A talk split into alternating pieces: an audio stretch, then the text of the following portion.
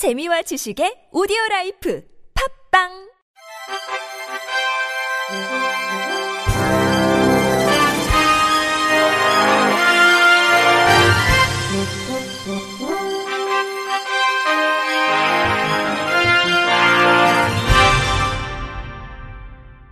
청취자 여러분 안녕하십니까? 12월 27일 수요일 KBIC 뉴스입니다. 특정 강력범죄 피해자가 심신미약 장애인이라면 변호사가 없는 경우 국선 변호사 지원이 의무화됩니다. 법무부 보건복지부 여성가족부가 오는 28일부터 내년 2월 6일까지 범죄 피해자의 권익 보호를 위한 8개 법률 개정안을 입법 예고합니다. 8개 법률 개정안은 형사소송법, 특정강력범죄법, 성폭력처벌법, 아동학대처벌법, 스토킹처벌법, 장애인복지법, 아청법, 인신매매 방지법입니다.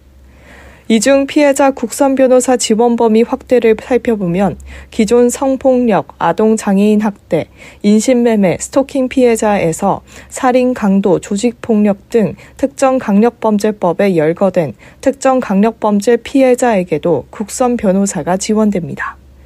특히 19세 미만 신체적 또는 정신적 장애로 사물을 변별하거나 의사를 결정할 능력이 미약한 피해자에게 변호사가 없는 경우 국선 변호사를 의무적으로 선정해야 합니다. 피해자의 재판 기록 열람, 등사 신청을 법원이 불허하거나 조건부 허가하는 경우에는 상급심에 이의를 제기할 수 있도록 불법 절차가 마련됩니다. 불복 절차가 도입됨에 따라 법원이 피해자의 재판 기록의 열람, 등사 신청에 대한 결정을 할 때에는 의무적으로 그 이유를 명시해야 합니다. 피해자의 신변 보호나 권리 구제 필요성이 큰 중대 강력 범죄와 취약계층 대상 범죄에 대해서는 원칙적으로 피해자의 재판 기록 열람, 등사를 허가하도록 개선됩니다. 피해자 국선 변호사 지원 대상 범죄는 살인, 성폭력 등 중대 강력 범죄나 아동 장애인 등 범행에 취약한 계층을 대상으로 한 범죄 중에서 선별된 것으로 피해자의 재판 기록 열람 등사권 특례도 그와 범위를 일치시킨 겁니다. 따라서 피해자 국선 변호사 지원 가능 범죄에 해당하면 피해자 국선 변호사가 실제로 지정되지 않더라도 피해자는 재판 기록 열람 등사권 특례를 적용받을 수가 있습니다.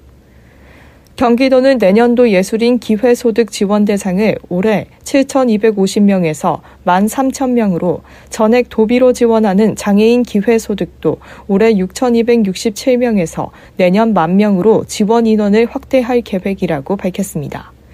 예술인 기회소득은 도에 거주하는 예술활동 증명 유효자 중 개인소득이 중위소득 120% 이하인 예술인에게 연 150만 원을 지급하는 내용입니다. 장애인 기회 소득은 정도가 심한 장애인이 신체 활동 등을 통해 스스로 건강을 챙기면 월 5만 원을 지급하는 것으로 나이는 13세에서 64세, 소득 수준은 중위 소득 120% 이하여야 합니다. 도는 보건복지부와 사회보장제도 변경 협의를 거쳐 내년 7월부터는 월 10만 원으로 지급 액수를 늘릴 계획입니다. 강원 강릉시는 장애인들에게 정보통신 기술을 통해 교육과 놀이, 관광, 스포츠, 재활 등 다양한 체험을 제공하는 상상 누림터를 내년 1월부터 본격적으로 운영한다고 밝혔습니다. 시는 최근 강릉시 장애인 종합복지관 내에 스포츠존, 아트존, 라이프존, 시네마틱 월 등 4개의 콘텐츠존으로 구성된 상상 누림터 구축을 완료했습니다. 시는 그동안 시범 운영을 해왔으며 내년 1월부터 강릉 지역 장애인과 주민을 대상으로 본격적인 운영에 들어갈 예정입니다. 상상 누림터 운영으로 문화 취약계층인 장애인들에게 ICT 신기술이 융합된 콘텐츠를 통한 직간접 체험 기회를 제공할 예정이며 주민들도 지역적 한계로 누리지 못한 신기술 기반의 문화 체험 활동을 경험할 수 있을 것으로 보입니다. 강릉시 관계자는 상상 누림터를 비롯해 앞으로도 로봇 재활, 로봇 돌봄 등 다양한 첨단 기술 서비스를 지속해서 확대해 장애, 비장애, 수도권 지방 거주에 따른 차별이 없이 첨단 서비스를 받을 기회를 만들어 가겠다고 밝혔습니다. 대구시 남구는 문화체육관광부가 진행하는 2023 우수 장애인 체육시설, 장애인 친화 체육시설 선정 사업 평가에서 장관상을 수상했다고 밝혔습니다. 평가는 전국 장애인 체육시설, 생활체육 및 전문 체육시설을 대상으로 장애인 프로그램 운영, 장애인 이용 편의, 안전, 장애인 스포츠 강좌 이용권 활용 등 5개 부문의 11개 지표를 활용해 진행했습니다. 남구는 지난해 문체부가 주관한 우수 공공체육시설 선정 사업에서 최우수 공공체육시설에 선정된 바가 있습니다. 이에 구청은 지역 최초로 공공체육시설과 장애인 친화 체육시설 모두 최우수로 선정되는 영예를 안았습니다. 한편 KPC와 문체부는 이번에 선정된 우수 장애인 체육시설의 운영 사례를 전파하고 장애인 친화적 체육활동 환경의 확산을 유도할 방침입니다. 남구 관계자는 장애 비장애 구분 없이 누구나 편리하게 시설을 이용함으로써 스포츠 빈부의 격차를 해소하고 동등한 체육 서비스를 받을 수 있는 환경을 조성하겠다고 말했습니다. LG복지재단은 29년간 도움이 필요한 이웃을 위해 꾸준히 봉사에 매진한 박원순 씨에게 LG 의인상을 수여했다고 밝혔습니다. 박 씨는 1995년부터 29년간 꾸준히 형편이 어려운 이웃을 위해 장애인 노인복지시설 급식 지원, 독거노인 목욕 봉사, 장애인 가족 방문 봉사, 장애아동 상담, 체육 지도 등을 이어오고 있습니다. 현재 봉사단체 두 곳의 회장을 맡고 있는 박 씨는 지역 발달장애 가정을 직접 찾아다니며 요리, 청소, 병원 이동 봉사 등 각 가정에 필요한 일들을 맞춤 지원하고 있습니다. 박 씨는 아픈 아이들을 기르며 몸과 마음이 힘들었던 시기에 우연히 독거노인 봉사활동에서 큰 기쁨을 느끼게 돼 하나씩 더 하다 보니 어느덧 30년 가까이 됐다며 어려운 이웃을 도우면서 저도 행복하니 이보다 더 좋을 수가 없다고 밝혔습니다. LG 의인상은 2015년 사회 정의를 위해 자신을 희생한 의인에게 기업이 사회적 책임으로 보답한다는 고 구본무 회장의 뜻을 반영해 제정됐으며 2018년 구강모 회장 취임 후에는 사회 곳곳에서 타인을 위해 오랜 기간 묵묵히 봉사와 선행을 하는 일반 시민으로 범위를 확대했습니다. 한국철도공사가 노인, 장애인 등 교통약자의 온라인 열차 승차권 예매를 돕기 위해 맞춤형 설명 자료를 제작 배포한다고 밝혔습니다.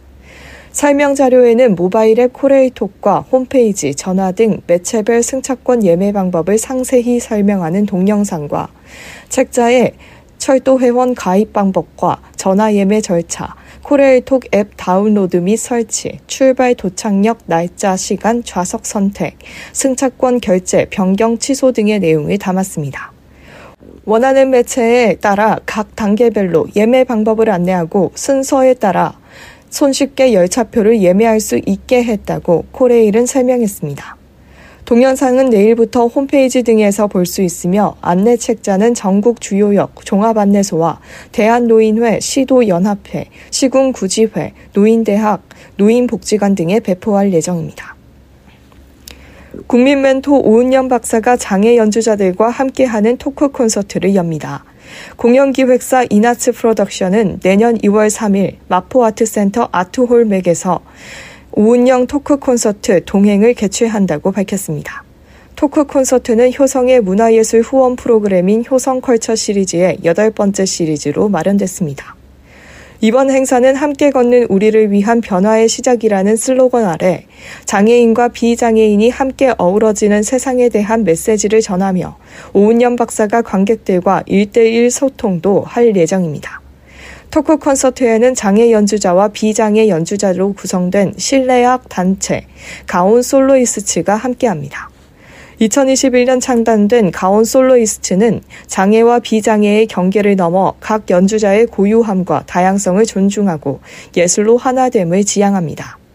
가온 솔로이스트는 토크 콘서트에서 피아졸라의 리베르탱고, 영화 오즈의 마법사의 OST인 Over the Rainbow, 동요 섬집 아기, 찰리 채플린이 기악곡으로 작곡한 스마일, 영화 시네마 천국의 주제곡 시네마 천국, 가요 거위의 꿈 등을 연주합니다.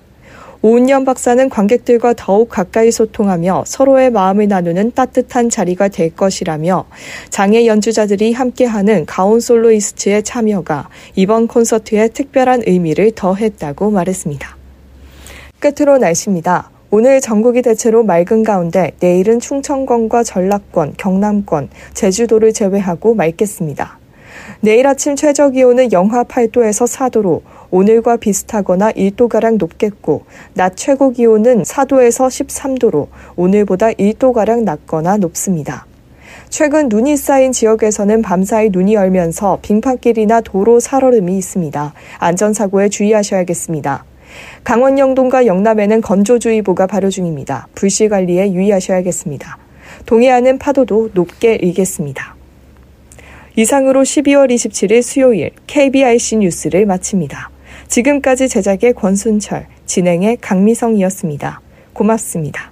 KBIC